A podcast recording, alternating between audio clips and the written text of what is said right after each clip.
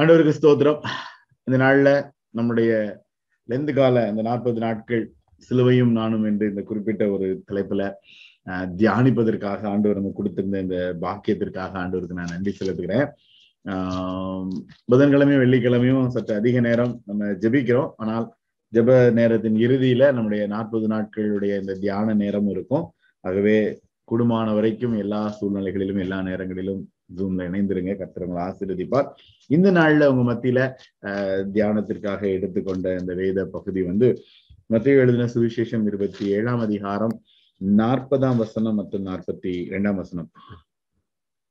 நாற்பதாம் வசனம் எப்படி சொல்கிறது? தேவாலயத்தை இடித்து மூன்று நாளைக்குள்ள கட்டுகிறவனே, உன்னை நீயே ரட்சித்துக்கொள், நீ தேவனுடைய குமாரனானால் சிலுவையிலிருந்து இறங்கி வா என்று அவரை தூஷித்தார்கள்.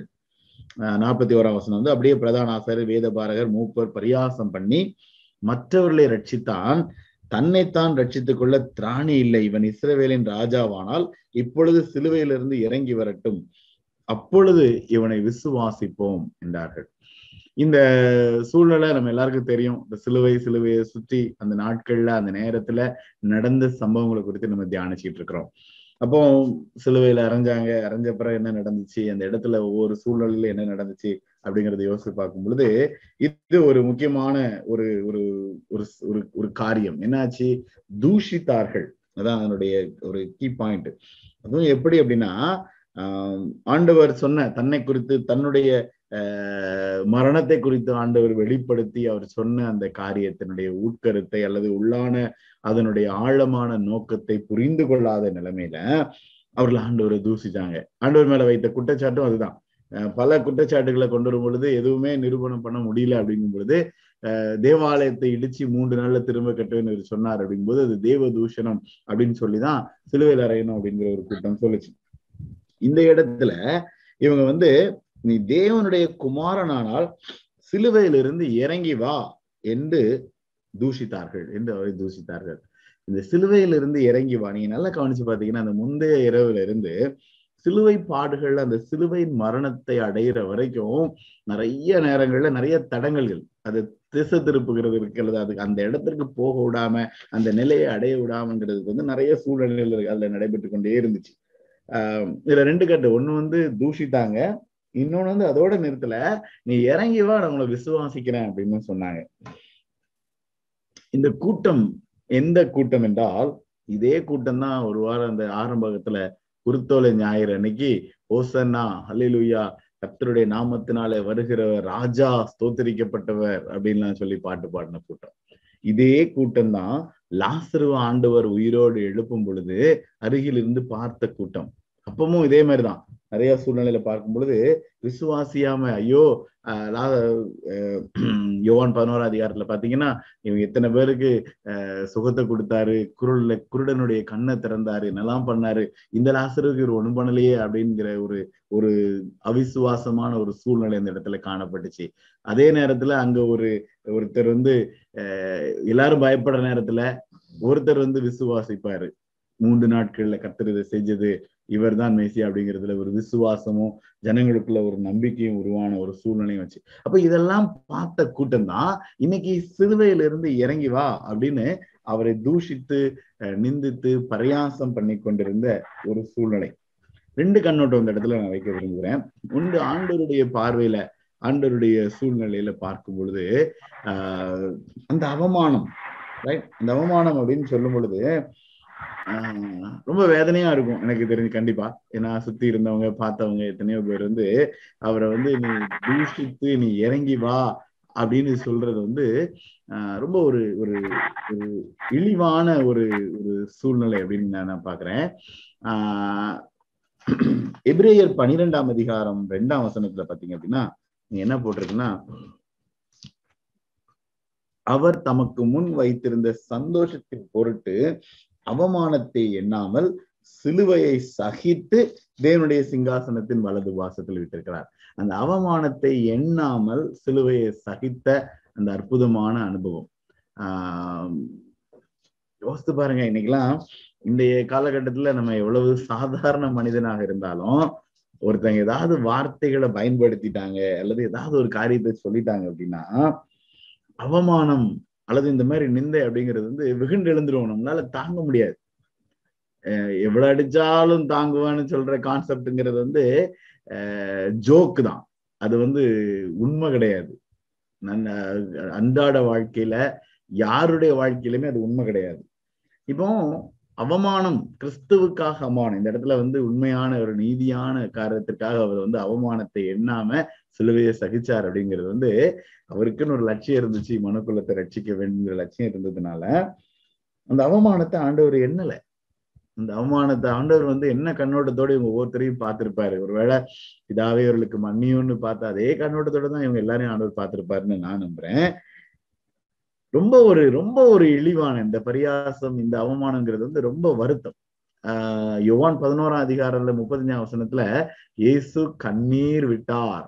அவர் ஏன் கண்ணீர் விட்டார்? ஐயோ லாசரு இறந்து போயிட்டாருன்னு கண்ணீர் விட்டாரா? இல்ல, அவர் சுத்தி இருந்த கூட்டத்தை பார்த்தாரு, அவங்களுடைய அவிசுவாசத்தை பார்த்தாரு, அந்த ஜனங்களுடைய அவல நிலைமையை பார்த்தாரு, அவங்களுடைய புரிந்து கொள்ளாமையும் இவர் தான் மேசியான்கிற அந்த அறிவில்லாத தன்மையும், இன்னும் இவ்வளவு காரியங்கள், இவ்வளவு அற்புதங்கள், இவ்வளவு அடையாளங்கள், இவ்வளவு வேத வசனங்கள், இவ்வளவு காரியங்கள் கேட்டும் இந்த ஜனங்கள் இன்னும் இன்னும் இப்படிப்பட்ட தூஷிக்கிற அல்லது அவமா பரியாசம் பண்ணுகிற விசுவாசியாத ஜனங்களா இருக்காங்களேங்கிற ஒரு வேதனையில தான் ஆண்டவர் கண்ணீர் விட்டார்.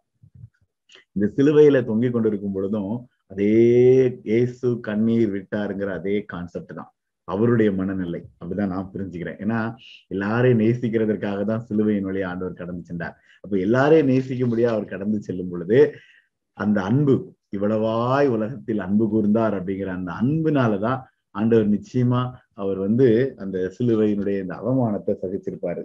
நான் என்ன குறித்து யோசித்து பார்க்கும் பொழுது, அதாவது இந்த நல்ல புது வாகனங்கள்லாம் தயாரிக்கும் பொழுது ஷாக் அப்சர்வர், அதாவது அந்த வண்டி வந்து எவ்வளவு ஷாக்கை வந்து அது ஏற்றுக்கொள்ள முடியும் அப்படின்னு டெஸ்ட் எல்லாம் பண்ணுவாங்களாம், மோத விட்டு அடிச்சுலாம் பண்ணி இந்த மாதிரிலாம். அந்த மாதிரி ஆவிக்குரிய வாழ்க்கையில சிலுவையை எடுத்துக்கிட்டு போகும் பொழுது எவ்வளவு அவமானத்தை சகிக்கிறதுக்கு பலன் இருக்கு, நம்மளால எவ்வளவு சகிக்க முடியும் அப்படிங்கிறது தான் நான் என்ன குறித்து யோசித்து பார்த்தேன். ஏன்னா நமக்கு முன்னாடி ஒரு லட்சியம் அப்படின்னு இருந்துச்சு அப்படின்னா நம்ம எந்த அளவுக்கு அந்த, ஏன்னா சிலுவையை சகித்துதான் அவர் அடுத்த ஸ்டெப்புக்கு போனாரு. அந்த உன்னதமான நோக்கம் கிறிஸ்துவுக்காக வாழ்றேன் அப்படின்னு சொல்லும் பொழுது அவமானத்தை எண்ணாமல் அப்படிங்கிறது வந்து ரொம்ப முக்கியம். இதுல இன்னொரு கண்ணோட்டத்தோடு பார்க்கும் பொழுது அந்த கூட்டம் ரொம்ப வாய்க்கூசா, யாரு யாரை பத்தி நம்ம இப்படி பேசுறோம் அப்படிங்கிற உணர்வு இல்லாம அஹ் நீ உன்னை நீயே ரட்சித்துக்கொள், உனக்கு ரட்சிக்க முடியும்னா நீ இப்ப சிலுவையை விட்டு இறங்கி வா, நீ சிலுவையை விட்டு இறங்கி வா, அப்ப நான் உன்னை விசுவாசிக்கிறேன். இதெல்லாம் எவ்வளவு ஒரு கொடுமையான அல்லது எவ்வளவு ஒரு அஹ் பயங்கரமான வார்த்தைகள். ஆனா அவங்களுக்கு அவங்க என்ன பண்றோங்கிறது தெரியல. இதுல வந்து ரெண்டு சூழ்நிலைகள் பவுல் வந்து, ஏன்னா எனக்கு தெரிஞ்ச ஒருவேளை பவுல் அந்த இடத்துல நின்றுப்பாரோ மேபி, அல்லது அதை பார்த்திருப்பாரோ அல்லது அதை அனுபவிச்சிருப்பாரோ, whatever it is. அவமா அவமதிச்சுக்கிட்டு இருந்த ஒரு மகன் தான் சவுல் தான் பவுலாக மாறினார். இப்ப பவுல் எழுதும் பொழுது ரோமர்ல பாருங்க, ரோமர் ஒன்பதாம் அதிகாரம் முப்பத்தி மூன்றாம் வசனம் நினைக்கிறேன், ரோமர் ஒன்பது முப்பத்தி மூன்றுல என்ன சொல்லப்படுகிறது, ஆஹ் இதோ இடறதற்கான கல்லையும் தவறுதற்கான கண்மலையும் சீயோனில வைக்கிறேன், அவரிடத்தில் விசுவாசமா இருப்பவன் எவனோ அவன் வெட்கப்படுவதில்லை என்று எழுதியிருக்கிறபடி ஆயிட்டு. அவர் மேல விசுவாசிப்போம், நீ இறங்கிவா நான் விசுவாசிக்கிறேன்னு சொல்றது விசுவாசம் கிடையாது. அவர் மேல விசுவாசங்கிறது வந்து கண்ணை மூடிட்டு, ரைட், அவர் மேல விசுவாசமா இருக்கிறவன் வெட்கப்படுவது இல்லை. ஆஹ் அதே ரோமர் பத்து பதினொன்னு பாருங்க, அவரை விசுவாசிக்கிறவன் எவனோ அவன் வெட்கப்படுவதில்லை என்று வேதம் சொல்லுகிறது. இங்க ஒரு கூட்டம் என்ன சொல்லுது, நீ சிலுவையை விட்டு இறங்கி வா நான் உன்னை விசுவாசிக்கிறேன் அப்படின்னு ஆண்டவருடைய சவால் சொல்ற ஒரு கூட்டம். இன்னைக்கு பரவலா உலகத்துல அஹ் இது இந்த இழிவு, இந்த அவமானம்னு சொல்றோம். இதை விட மோசமா இன்றைய காலகட்டத்துல ஆண்டவரை குறித்து அஹ் அவமானமாக இழிவாக எழுதுகிற பேசுகிற கூட்டங்கள் இன்னைக்கு உருவாயிருக்கு. ஒரு காலத்துல ரொம்ப பயப்படுவாங்க, ஒரு காலத்துல இந்த மாதிரிலாம் எதுவுமே செய்ய மாட்டாங்க, யோசிப்பாங்க, மதிப்பாங்க. இப்ப அதெல்லாம் போயிருச்சு, எல்லாம் போய் ரொம்ப இழிவா ரொம்ப கேவலமா பேசுற ஒரு கூட்டம் வந்து உருவாயிருக்கிறது வாய்க்கூசாம. அவங்கள, அதாவது அவங்களுக்கு நல்லா தெரியும் இவரே தேவன்கிறது நல்லா தெரியும், ஆனாலும் தங்களுடைய கொள்கைக்காக தாங்கள் பின் பின்பற்றுகிற கூட்டங்களுக்காக வாய்க்கு வந்தபடி எல்லாம் பேசுற ஒரு கூட்டம் வந்து இன்றைக்கு உருவாயிருக்கிறது. ரைட், விசுவாசிக்கிறவன் எவனுமே கெட்டு போவதில்லை, அப்படிங்கிறது இதுல சொல்லப்பட்டிருக்கிறது. அதுக்குள்ள பவுல் தன்னுடைய சொந்த அனுபவத்துல அவர் என்ன சொல்றாரு அப்படின்னா, ஒன்று தீமோத்தேயு ஒன்னாம் அதிகாரம் பதினைந்து பதினாறாம் வசனத்துல பாத்தீங்க அப்படின்னா அவர் தன்னை குறித்து சொல்லுவாரு. என்ன போட்டிருக்கோம், பாவிகளை ரட்சிக்க கிறிஸ்து இயேசு உலகத்தில் என்கிற அந்த இந்த வார்த்தை உண்மையும் எல்லா அங்கீகரிப்புக்கும் பாத்திரமுமானது, அவர்களில் பிரதான பாவி நான். ஏன் பிரதான பாவி நான் அப்படின்னு சொன்னாருன்னா, கிறிஸ்துவின் நாமத்தை தூஷித்து கொண்டிருந்த ஒரு சவுல், அந்த சவுல் தான் பவுலா மாறினார். ரைட், அதனாலதான் அவர்களில் பிரதான பாவி நான் அனுபவிச்சு சொல்லியிருக்கிறாரு அனுபவிச்சு சொல்லியிருக்காரு இந்த பாவிய ரட்சிப்பதற்காக. அப்போ அவங்க வந்து ஆண்டவருடைய அன்பு அப்படிங்கிறது வந்து அந்த இடத்துல முழுமையாக இருக்கிறது. யாரெல்லாம் ஆஹ் நீங்க எப்படிப்பட்ட தூஷணமான சூழ்நிலையில போயிருந்தாலும் மனம் திரும்பும் பொழுது டிவைன் தெய்வீக தன்மையில எப்படி ஒரு சவுல் பவுலாக மாறி மனம் திரும்பினாரோ, அந்த மனம் திரும்புகிற தன்மையில கர்த்தருடைய ரட்சிப்பு, கர்த்தருடைய இரக்கம் அப்படிங்கிறது அந்த நபருக்கு ஆண்டவர் ரொம்ப அதிகமாவே கொடுக்கிறார். ஏன்னா பவுல் அதுக்கு அடுத்த வசனம் பாத்தீங்க அப்படின்னா ரெண்டு தீமோத்தேயு ஒன்று பதினாறுல பிரதான பாவியாகிய என்னிடத்தில் அவர் எல்லா நீடிய பொறுமையும் காண்பிக்கும்படி இரக்கம் பெற்றேன். எல்லா நீடிய பொறுமை அப்படிங்கிறது வந்து அதுல சந்தேகமே கிடையாது. ஆண்டவர் வந்து இரக்கம் கொடுக்க வல்லமை உள்ளவர். எப்போ தெரியுமா, நீங்க பரியாசம் பண்ணிருக்கலாம், மறுதல் செலுத்தலாம், நீங்க வந்து தூஷித்திருக்கலாம், எப்படியும் இருந்திருக்கலாம். ஆனால் ஒரு சவுல் பவுலா மாறினது போல நான் பிரதான பாவின்னு உணர்ந்தவருடைய சமூகத்துல போய் நிற்கும் பொழுது எப்படிப்பட்ட ஜனமாக இருந்தாலும் அவர்களுக்கு ரட்சிப்பு உண்டு, மீட்பு உண்டு. இந்த சிலுவையின் அண்டையில வந்து நிற்கும் பொழுது அது நமக்கு, இந்த சிலுவை இந்த தூஷிக்கிற இந்த சூழ்நிலைகள்ல கற்றுக் கொடுக்கப்படுகிறது. ஆனா அதே நேரத்துல இன்னொரு முக்கியமான கருத்தையும் நம்ம புரிந்து கொள்ள வேண்டும். இதற்குள்ள ஆழமாக இருக்கிற ஒரு கருத்து என்ன அப்படின்னா, கலாத்தியர் பவுல் அதே தன்னுடைய அனுபவத்துல எழுதுறாரு. கலாத்தியர் ஆறாம் அதிகாரம் ஏழு எட்டு பாத்தீங்க அப்படின்னா, மோசம் போகாதிருங்கள், தேவன் தம்மை பரியாசம் பண்ண ஒட்டார். மனுஷன் எதை விதைக்கிறானோ அதையே அறுப்பான். ரொம்ப கடினமான வார்த்தை அது. இந்த தூஷணம் அப்படின்னு சொல்லும் பொழுது, நீ சிலுவையில இருந்து இறங்கிவா நான் விசுவாசிக்கிறேன் அப்படின்னு சொல்றது வந்து இருதய குருட்டாட்டத்திலையும் தூண்டி விட்ட ஏவி விட்ட ஜனத்தினாலையும் ஏதோ ஒரு சூழ்நிலையினால அதை சொல்றாங்க. ஆனா அது ரொம்ப ஒரு ஆழமான பாதிப்பை ஏற்படுத்துவதற்கு நிறைய அதனுடைய பாதிப்பு அப்படிங்கிறது வந்து ரொம்ப பயங்கரமானது மனம் திரும்பாத பட்சத்தில். அதனால எதை விதைக்கிறியோ அதை நீ அறுப்ப. தேவன் தன்னை பரியாசம் பண்ண விட்டார். அப்போ நியாய தீர்ப்புங்கிறது ஒண்ணு உண்டு. ஆண்டவருக்கு விரோதமாக அல்லது ஆண்டவருடைய சூழ்நிலைகளுக்கு விரோதமாக யோசிக்கிற யாராக இருந்தாலும் இந்த நியாய தீர்ப்பின் சூழ்நிலைகளுக்குள்ள கடந்து போய் தான் ஆகணும். அது இப்போ சொல்லல. நீ லேவியராகமத்துல எடுத்து பாத்தீங்கன்னா, லேவியராகமம் இருபத்தி நான்காம் அதிகாரம் பதினைந்தாம் வசனம் நினைக்கிறேன், யா நீ இஸ்ரவேல் புத்திரரை நோக்கி எவனாகிலும் தன் தேவனை தூஷித்தால் அவன் தன் பாவத்தை சுமப்பான். இன்னும் வெளிப்படுத்தின விசேஷம் பதினாறாம் அதிகாரத்துலலாம் போய் பார்த்தீங்க அப்படின்னா இந்த தேவனை தூஷிக்கிறவர்களுடைய நிலைமைகள் அப்படிங்கிறது வந்து நிறைய அதனுடைய பின்னணி சொல்லப்பட்டிருக்காங்க, என்ன நடக்கும் அப்படின்னு. அதுலயும் வந்து இருதய கடினம், அதாவது நரகத்திற்கு போகிறதுக்கு ஆயத்தமாகிற கூட்டம். அந்த வெளிப்படுத்தின பதினாறு ஒன்பதுல பாத்தீங்கன்னா, அவங்க மிகுந்த உஷ்ணத்தினால தகிக்கப்பட்டு இந்த வாதைகளை செய்ய அதிகாரமுள்ள தேவனுடைய நாமத்தை தூஷித்தார்களே அல்லாமல் மகிமைப்படுத்த மனம் திரும்பவில்லை. இது இன்றைக்கும் சாத்தியம். எல்லாம் தெரியும், இந்த தேவனால எல்லாம் முடியும், இந்த சிலுவையினாலதான் எனக்கு ரட்சிப்பு, இந்த சிலுவையில அவர் தொங்குறதுனால, இந்த அவமானத்தை அவர் சகிக்கிறதுனாலதான் நான் வாழ முடியும், எனக்கு பாவ மன்னிப்பு, எனக்கு கிருபை, எனக்கு இரக்கம், எனக்கு வாழ்க்கை, எனக்கு சுகங்கிறது எல்லாம் தெரிஞ்சும் இருதய கடினத்தின் மத்தியில அவரை நான் வந்து மறுதளிக்கும் பொழுது அல்லது நான் அவரை வந்து எதிர்த்து நிற்கும் பொழுது அதற்குரிய அந்த பாவத்தை சுமக்கிற அந்த சூழ்நிலையும் அந்த இடத்துல காணப்படுகிறது. ரைட், ரெண்டு டைரக்ஷன்ல யோசித்து பார்க்கலாம். அப்போ மறுதளிக்கிறோமா மனம் திரும்புகிறோமா அப்படிங்கிறத வந்து நம்ம தீர்மானம் பண்ண வேண்டிய. ஒருவேளை தவறு செஞ்சிருந்தாலும் இந்த தூஷித்த கூட்டம் கூட பிரதான பாவியாக என் மேல ஆண்டவர் இரக்கம் காட்டுகிறாருன்னு பவுல் சொன்ன மாதிரி அவங்களுக்கும் வாய்ப்பு உண்டு, நமக்கும் வாய்ப்பு உண்டு, எல்லா சூழ்நிலைகளிலும் வாய்ப்பு உண்டு. அவர் விசுவாசிக்கிறவர்கள் வெட்கப்பட்டு போவதே இல்லை. ஆனா நான் எதை விதைக்கிறேனோ அதைத்தான் அறுப்பேன்.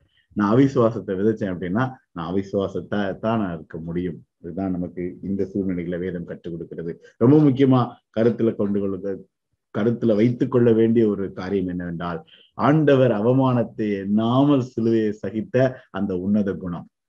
ரைட், தூஷிக்கிறவங்க மத்தியில தூயவருக்காக அதை சகிக்கிற அந்த மனப்பக்குவங்கிறது வந்து உங்களுக்கும் எனக்கும் தேவை. கர்த்தர் நம்மளை ஆசீர்வதிப்பா. தலையில தாழ்த்துவோம், கண்களை மூடுவோம், ஜெபிப்போம்.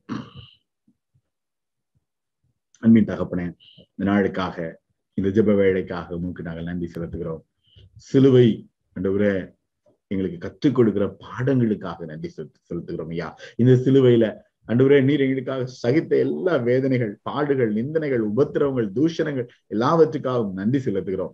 அவமானத்தை எண்ணாமல் சிலுவை நீர் சகித்ததுனால இன்றைக்கு பாவிகளில் பிரதான பாவிகளாகிய நாங்கள் இரக்கம் பெற்றோம். பாதி பாவிகளில் பிரதான பாவிகளாக நாங்கள் கிருபையை பெற்றோம், ரட்சிப்பை பெற்றோம், சுகத்தை பெற்றோம், இரக்கத்தை பெற்றோம், பாதுகாப்பை பெற்றோம், பலனை பெற்றோம். நன்றி செலுத்துகிறோம் ஐயா. தகப்பனே, நீங்க கற்றுக் கொடுக்கிற பாடங்களுக்காக நன்றி தகப்பனே. ரெண்டு காலத்துல இன்னும் அதிகமாக உம்மண்டையில வந்து நிற்க தகப்பனே எங்களுக்கு எச்சரிப்பையும் ஆறுதலையும் கொடுத்து ஆண்டவரே நீர் எங்களை அழைத்து எங்களை வழிநடத்துகிறதற்காக ஸ்தோத்திரம். இன்னும் உங்களுடைய சிலுவையின் அருகில வந்து நிற்கிற பாக்கியத்தை கர்த்தர் எங்களை ஒவ்வொருவருக்கும் அருளிச்சீங்க. இந்த இரவிலும் இந்த ஜெப வேளையில அன்றே கலந்து கொண்ட ஒவ்வொரு உள்ளங்களுக்காக நன்றி. தொடர்ந்து ஜெபிக்கிறேன் ஐயா. பிள்ளைகளை ஆசீர்வதிங்க, பலப்படுத்துங்க. இந்த இரவிலும் ஆண்டவரே இந்த பிள்ளைகளுக்கு தேவையான நல்ல சமாதானத்தையும் பலனையும் கிருபையும் கொடுங்க. தொடர்ந்து எங்களை வழி நடத்துங்க, ஆசீர்வதிங்க. இயேசுவின் நாமத்தில் ஜெபிக்கிறேன் நல்ல பிதாவே, ஆமேன், ஆமேன். இனாத்துமாவே கர்த்தரை ஸ்தோத்திரி, என் முழுவதுமே அவருடைய பரிசுத்த நாமத்தை ஸ்தோத்திரி. இனாத்துமாவே கர்த்தரை ஸ்தோத்திரி, கர்த்தர் செய்த சகல உபகாரங்களை மறவாதே. ஆமேன், ஆமேன்.